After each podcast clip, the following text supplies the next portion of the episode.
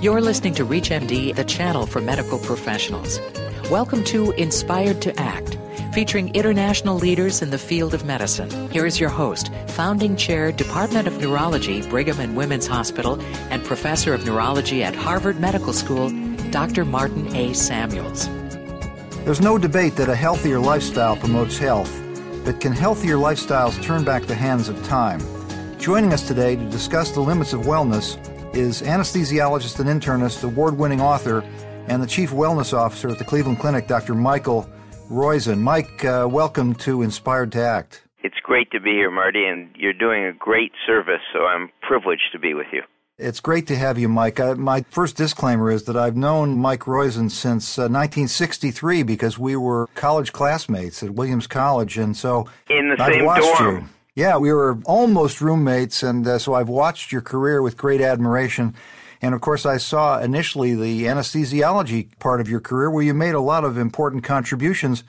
What made you decide to work on uh, educating patients instead of just continuing on in your anesthesiology work? Well, basically, the anesthesia work led to this, and it was a direct outgrowth in anesthesia, we learn, and when we started looking at outcome of patients, and as you know, I was doing cardiovascular anesthesia, and I ran cardiovascular anesthesia at UCSF, and then went to Chicago as chair, and then I was chair at the Cleveland Clinic. But one of the things that happens is you look at mortality rates and complication rates, and those go up by a factor of three for every 10 years older you are. It's a natural logarithm. So at 75, you have three times the complication rates of a 65 year old or nine times of a 55 year old having the same procedure and everything else being equal. So you said, what could we do to make someone 10 to 15 years younger in the two weeks surrounding their operation?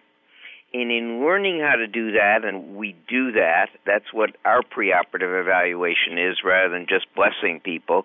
But in learning how to do that, I learned how incredibly strong the data were that you get to control how long and well you live. That is, all genes do is make proteins or watch other genes, and your actions get to dial the genes up or down, if you will. You get to express more or less protein by your choices. And so it became a logical extension to try and teach people this.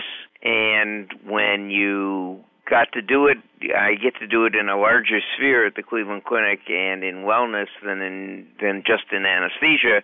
Although that obviously was a great, and I still consider myself an, a card-carrying anesthesiologist. Well, you uh, had a big impact. Your book, You, which I just looked at recently, obviously is meant for lay people to understand their bodies, understand the risk factors, and so on. Do you think that this marks a fundamental change in the physician patient relationship, the patients taking greater responsibility for their own health? I think it's much more than that.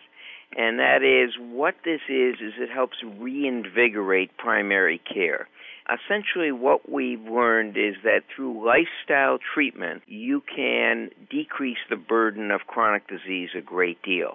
That is by teaching someone how to cook, by teaching them what nutrition is important, by teaching them what we mean by physical activity. When even here, when we have 1,800 doctors we cover in the executive health program that's part of the Wellness Institute here, and if you look at it when you say do physical activity and you say to them, what do you think I mean by that?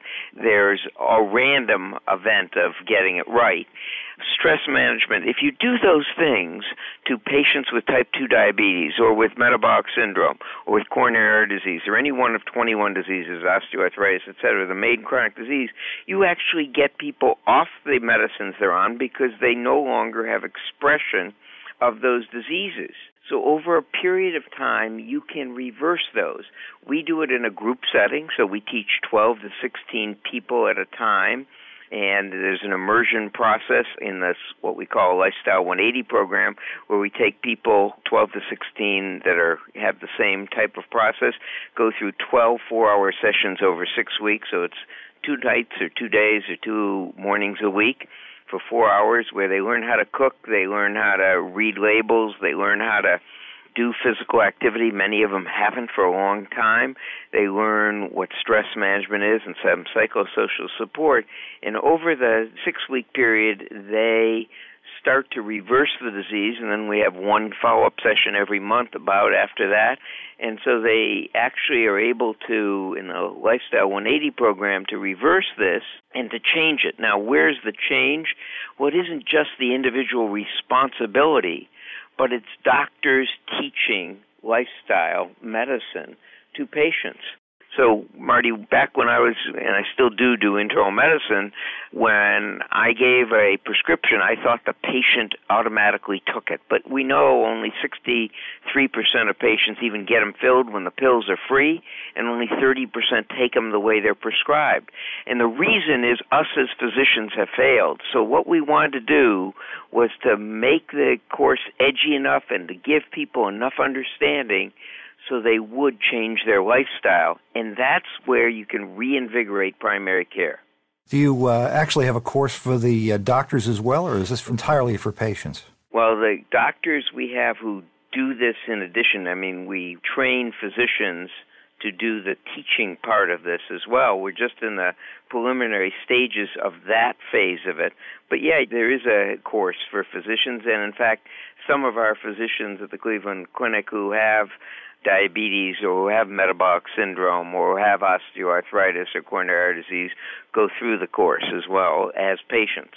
If you're just tuning in, you're listening to Inspired to Act on ReachMD Radio, the channel for medical professionals. I'm your host, Dr. Martin Samuels, and joining me today is physician, author, and Chief Wellness Officer at the Cleveland Clinic, Dr. Michael Roizen. In my own work, I've certainly seen uh, Chief Medical Officers, and I've seen Chief Operating Officers, and I've seen chief executive officers, but I have never seen a chief wellness officer before. Could you tell our audience what that is? What is a chief wellness officer? Well, my job, if you will, is to make preventive medicine and wellness a driving force in the lives of all we touch our employees, our patients, and our communities at the Cleveland Clinic.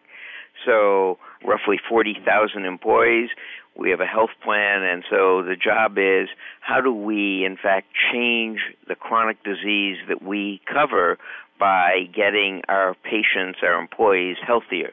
How do we make prescriptive wellness? How do we, if you will, change our electronic medical record so that you aren't just signing patients out with orders for if you will, glucophage, but you're signing them out for orders on walking and buying a pedometer and how many steps a day and who they tell and what buddy they have so that they can do that and what recipes can they have and how can they get great tasting food that avoids saturated fat and trans fat, avoids simple sugars and anything but whole grains.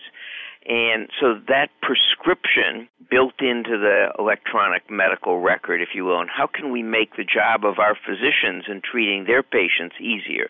And then how can we, if you will, inculcate this or insinuate this wellness into our communities?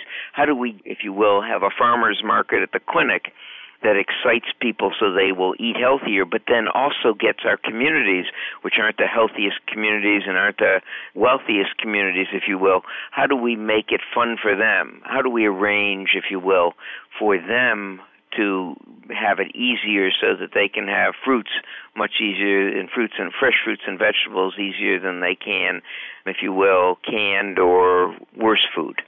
Do you still practice, Mike? Do you do anesthesia and internal medicine, or uh, which do you do, and why do you keep practicing when you're spending so much effort on this uh, idea of educating patients and their doctors?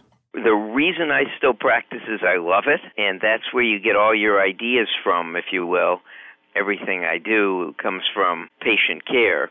So I do practice two days a week, Wednesdays and Fridays and I get to be medical director of the Dr. Oz TV show on Tuesdays, and in nights and weekends I get to write, and most of the rest of the time I get to administrate. I'm chair of the Wellness Institute, which, just like the other institutes at the Cleveland Clinic, is pretty big and has a fair bit of administrative responsibility. But the reason I do that is one, you get the best ideas from working with patients and two, I have a ball working with patients. I just love patient contact. So I I think if I had to give up patient contact, I'd give up medicine. I just couldn't exist. Yeah, I mean, it makes it much more real, obviously, somebody who's in there really practicing instead of just preaching about it. A lot of people uh, are listening to you now who are doctors in practice. They're struggling through day to day practice, and I'm sure you know a lot of people are feeling a little discouraged. What kind of advice would you give them to end up with this sort of optimistic point of view that you've developed? Well, you know, every time I would get discouraged, depressed, feel bad about a day, and you often do in the operating room, either when things go bad or when there's an interpersonal problem, all I did was I'd take a walk through the recovery room. And I'd see one, we get to help these people a great deal, and two, I want to stay healthier than their state, if you will. And so it was just seeing all the suffering around and how we could do so much to help that would say we're in the darn best profession I can think of. People tell you things they don't tell their spouse, they tell you things they wouldn't tell anyone else, and at the same time, you get to try and help them work through a whole bunch of problems. And that's a real privilege, I think. We're running a little short of time, but I do want to ask you one last thing, Mike, and that, that is we're obviously in the midst of a big struggle over a change in our healthcare system. What implications to our new healthcare system? There's all this information about prevention that you're trying to uh, help patients understand. What implication does that have to Obama's effort to revamp the healthcare system? It's a longer discussion, Marty, but let me give you the two minute elevator ride. He sold it to us because we have to do it as part of the economy because the costs of healthcare have been rising and are continuing to rise, and the demographic shifts make it that we cannot be competitive for jobs or have a decent standard of living unless we control healthcare costs. But all they have done is talk about coverage, access, and, if you will, who pays for it. The basic problem is it is what's paid for has to change. We have to reinvigorate primary care. We have to get, in fact, what's paid for changed because we have to reduce the burden of chronic disease. And the way I look at it is until the program, until a bill shows how it will reduce the burden of chronic disease, it can't reduce costs. And so that's the focus that we have to have, and I hope that's the focus that the Senate and House will have. And I can tell you there are actually 10 provisions I have, and maybe in another show we'll do that, but there are 10 provisions I judge the success of Baucus's and Rangel and Obama's efforts by. Well, I'm going to take you up on that offer, Mike. I know you have to run today. I want to thank my guest, anesthesiologist and internist, award winning author, and chief wellness officer at the Cleveland Clinic, Dr. Michael Roizen. Thanks so much for spending time with us this week on Inspired to Act. Thank you, Marty. My privilege. You have been listening to Inspired to Act on ReachMD, the channel for medical professionals, featuring international leaders in the field of medicine, hosted by Dr. Martin A. Samuels.